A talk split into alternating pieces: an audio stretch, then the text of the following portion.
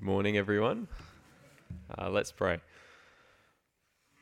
Father in heaven, Lord Jesus, Holy Spirit, grant us ears to hear what you're saying to us this morning in your word. In Jesus' name, Amen.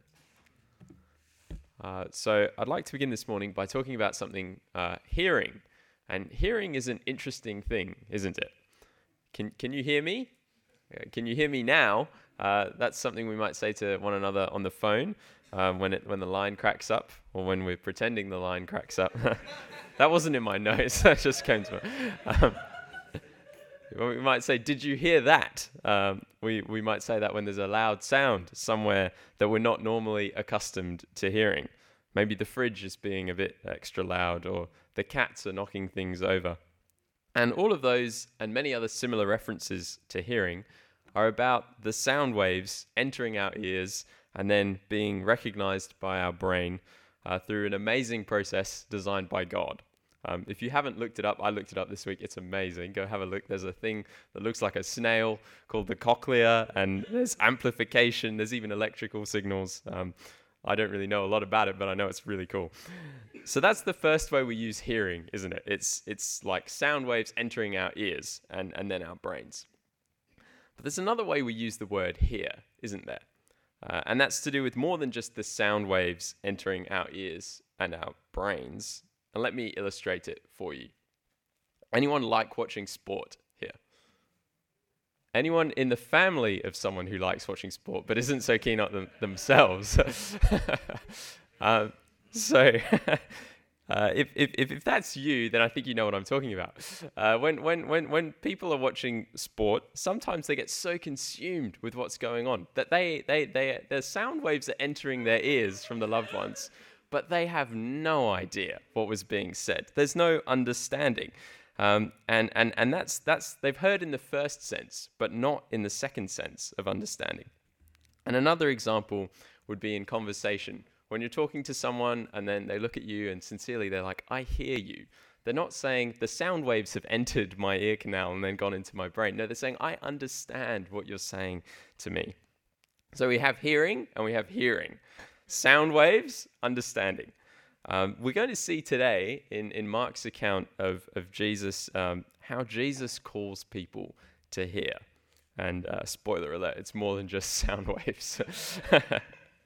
So in Mark, we find ourselves with Jesus once again by the seaside teaching, and the crowds are massive. People are still flocking from all over the place to see Jesus. He's been healing people, casting out demons, teaching, and people want to see him. So many people are there that Mark tells us in verse 1 that he got into a boat and sat in it on the sea, and the whole crowd was beside the sea on the land. Imagine what that was like. Imagine being a face in the crowd there. Jesus out on a boat, sitting and teaching, and the crowd gathered along the shore, waiting to hear him. People everywhere, Jesus out on the boat, all eyes and ears on him. And Mark tells us what Jesus was doing, what Jesus was teaching, teaching them many things in parables. Well, what's a parable? A simple definition is a uh, where is it? There, an earthly story with a heavenly meaning, or another definition, a short story or saying that illustrates truth by comparison. It's a story that tells us truths, spiritual truths about the kingdom of God using day to day realities. And Jesus told many different parables to many different audiences knowing the audience helps us to understand uh, what he was he was saying. Um, and and Mark has told us who Jesus' audience is here. It's the masses. So this we're going to see is Jesus' message to the masses. Another few things to watch out for with the parables are repetition. Um, we have repetition of listen and hear in this one. And another thing is is what it starts with and what it ends with. And, and this one starts with listen and ends with he who has ears to hear let him hear. So Jesus is really emphasizing the hearing side of things. It's uh, this parable that Jesus tells, the parable of the sower, is a lot about hearing. And it's a lot about how we hear, and in particular, how we hear Jesus. So, what is Jesus' message for this massive crowd of people? What does he want them to hear? Well, it's an agricultural message in verses 3 to 9, or at least that's how it first appears. Jesus makes use of the imagery of a sower, that's someone who sows seeds. Uh, seeds, different, different kinds of ground upon which the seed is sown. And in this message, he communicates truth about what happens when the sower sows seed. The seed that's sown on the path that gets eaten up by the birds. There's seed that's sown on the rocky ground that springs up quickly but dies when the sun comes out because there's no roots. There's seed sown amongst thorns, and the thorns grow up and choke it, and it proves unfruitful. And finally, there's seed sown on the good soil that produces a bumper crop of grain. And from an agricultural perspective, that all rings true and appears to be a fairly straightforward explanation of what happens when a sower sows seed on different types of soil. But remember, this is a parable. There's more to this than the apparent agricultural message. Mark has told us that Jesus was teaching in parables back in verse 2. And remember that Jesus has told us to listen and that he who has ears to hear, let him hear in verse 9. That would be a very odd thing to say if this were meant to be taken just at face value. I've never been to agricultural college, uh, but I don't imagine that any agricultural textbooks outline a whole lot of stuff about crops and then at the end say, He who has ears to hear, let him hear. Jesus says those words for a reason. Jesus said, He who has ears to hear, let him hear tells us that there's something more going on than what, than what first appears. The explanation so far has been very straightforward. Everyone would have understood. So why say that? Why say listen? Why say he who has ears to hear, let him hear? Well, this is, this is not a diversion from Jesus' mission so far to impart some first century Israeli farming tips. This is, this is Jesus continuing his current mission his ultimate mission of, of, of bringing his kingdom and of saving people as he does it. And so, if this isn't farming tips, what is this teaching? What, what is it all about? What truths about the king and his kingdom are here in this agricultural illustration? Remember that question because we'll get to it in a moment. Um, but first, we're going to have a look at see that not everyone understands what Jesus is saying and also that that appears to be by design. Have a read with me of verses 10 to 12. And when he was alone, those around him with the twelve asked him about the parables. And he said to them, To you has been given the secret of the kingdom of God, but for those outside, everything is in parables, so that they may indeed see, but not perceive, and may indeed hear, but not understand, lest they should turn and be forgiven. Jesus uh, tells his disciples, the, those along with the 12 who asked him about this, that they've been given the secret of the kingdom of God. But for those outside, everything is in parables. And then he quotes from Isaiah chapter 6 to explain why.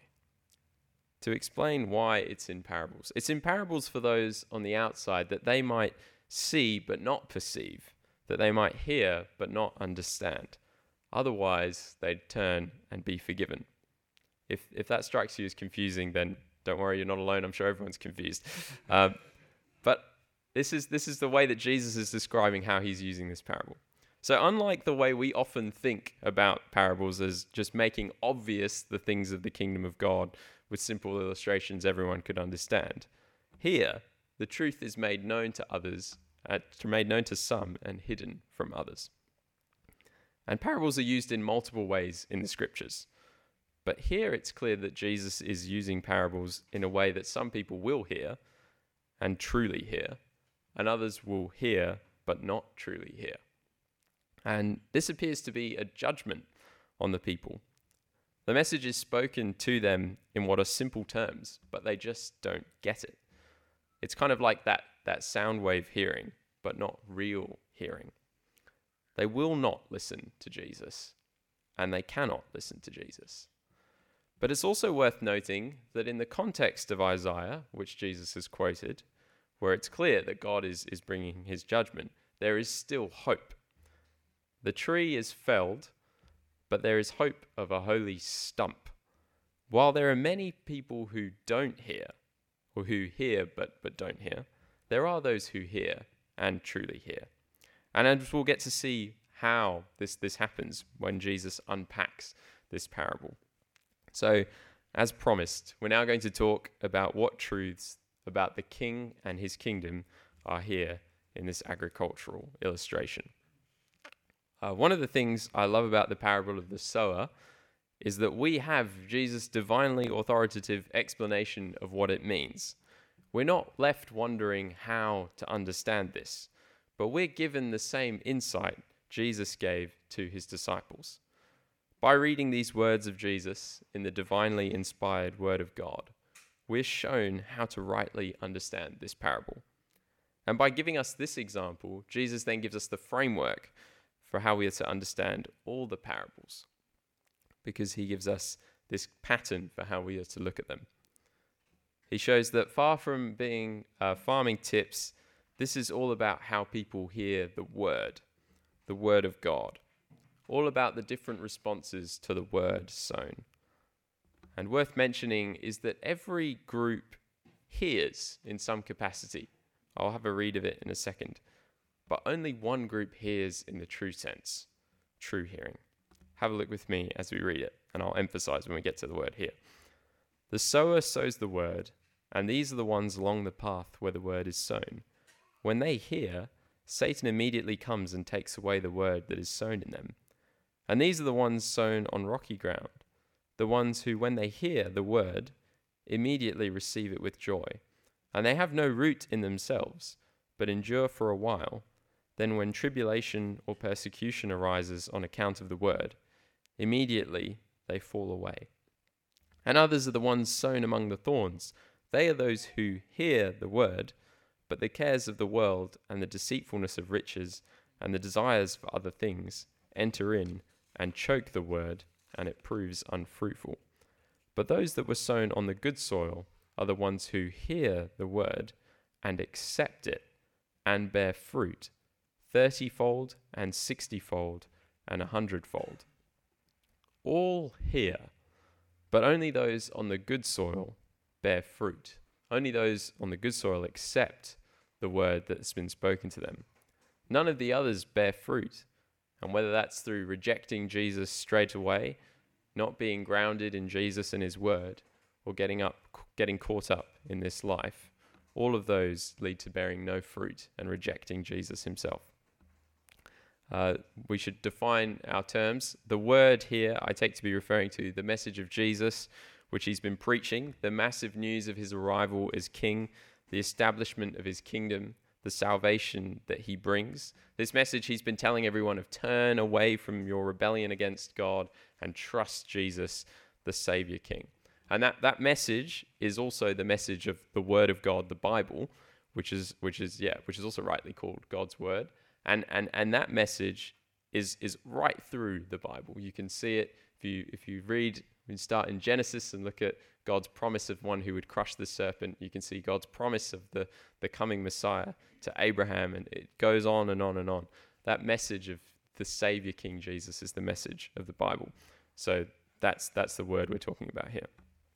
Um, we're going to look at each of the different responses that uh, Jesus outlines. And I want us to think about our own hearts and ask ourselves the question how do I hear Jesus? Do I hear Jesus with mere sound wave hearing or with true hearing? Do we have ears to hear the word Jesus speaks to us? And as we reflect on this, we get to see the relationship that Jesus calls for. Uh, the, there are four different responses and um, some helpful names that I've seen that I didn't come up with, but are hard heart, shallow heart, divided heart, and fruitful heart. So we'll look at those in order. Let's start with hard heart. This is the one where the seed is sown on the path and the birds devoured it. And Jesus tells us that this refers to where the word is sown and then people hear and Satan immediately takes it away. Uh, this is like going in one ear and out the other, uh, being dead on arrival. We could call this the word on the street. They, they hear the message of Jesus, they hear of his coming kingdom, but they reject him straight away. They go Satan's way of rejecting Jesus. Uh, if you've tried to share the gospel, the word of Jesus, with people in your life, um, I'm sure you will have come across this at some point. It's devastating, isn't it? People responding with hard hearts to the message of the Savior King whom we all desperately need. Uh, th- th- this person uh, doesn't see their need for Jesus and they don't honor him as king. Instead, they reject Jesus in favor of autonomy, that self rule, wanting to call the shots. And maybe, maybe you're sitting there thinking that Jesus isn't really for you, that this whole message about him being king doesn't fit with what you want. Well, Jesus clearly warns us here, doesn't he? That to reject Jesus the king is to go the way of Satan. And that's not a path we ever want to go down, the hard hearted path. The second response is that of the shallow heart, the seed that's sown on the rocky ground where it had no depth of soil and rose quickly. But when the sun came up, was scorched since it had no root. Jesus tells us that this is where the word is sown, and the hearers immediately receive it with joy. And we think, oh, that sounds good. They're stoked, they're enthusiastic, but not so fast. They have no root in themselves. They endure for a little while. Then, when tribulation or persecution, that's hard times, when hard times comes because of the word, they immediately fall away. This is the word with no root. Those with, with shallow hearts hear, and the message bounces in quickly, but it bounces out just as quickly when things get difficult. Uh, these are the people who hear the message that Jesus is king and rejoice, but instead of being rooted and grounded in the word, their profession is shown to be superficial. And it becomes apparent when tough times come. As quickly as they shot up, they're scorched. As quick as they accepted the message of Jesus, they reject him. And if we've been around church for a while, we've probably seen this happen too. And it's so sad to see someone we thought was genuinely responding in faith in Jesus, who seemed to be so excited about Jesus, pack up their bags and say, Jesus isn't for them anymore. It's devastating. We live in a world and a place where it's becoming increasingly harder to be a Christian. There's a cost to following Jesus, and Jesus promises that persecution will come for us, just as it did for him. We can't say we follow the king who was crucified and expect to follow him somewhere else. That's what these people do. And then when the tough times come, they abandon Jesus. Maybe, maybe you feel this way. Maybe, maybe you feel like your faith in Jesus is only there because things are going pretty well. Maybe you feel a desire for self preservation that could lead you to abandon Jesus. What will protect us from going down this path? Well, the opposite of what leads these people this way. Instead of having no roots in Jesus and the Word, we need to dig down deep roots into Jesus and His Word. Why? Because then when persecution comes, we'll stick it out. The sun won't scorch us because we'll be prepared. So be rooted in the word of Jesus, the message of salvation in the King, and be rooted in the word of God, the Bible, and be, be grounded in Him. Then we come to the divided heart. If you've been sitting there thinking, well, this is a great sermon, it doesn't apply to me, uh, well, then you're in more luck than you thought because it does. I think uh, this section is the one that's the most challenging to most of us in the church. Uh, while we've likely seen people respond uh, in the ways, the first two ways, with hard hearts and shallow hearts, people with hard hearts and shallow hearts don't typically hang around church. They usually leave after that becomes apparent. But the divided heart response is something we all have to fight. And it's a problem even for those who've been in church for a long time. It's the problem of a heart that does not bear fruit, a heart that is the word that, that is caught up in the weeds, the word in the weeds. It's a crowded heart, a divided heart.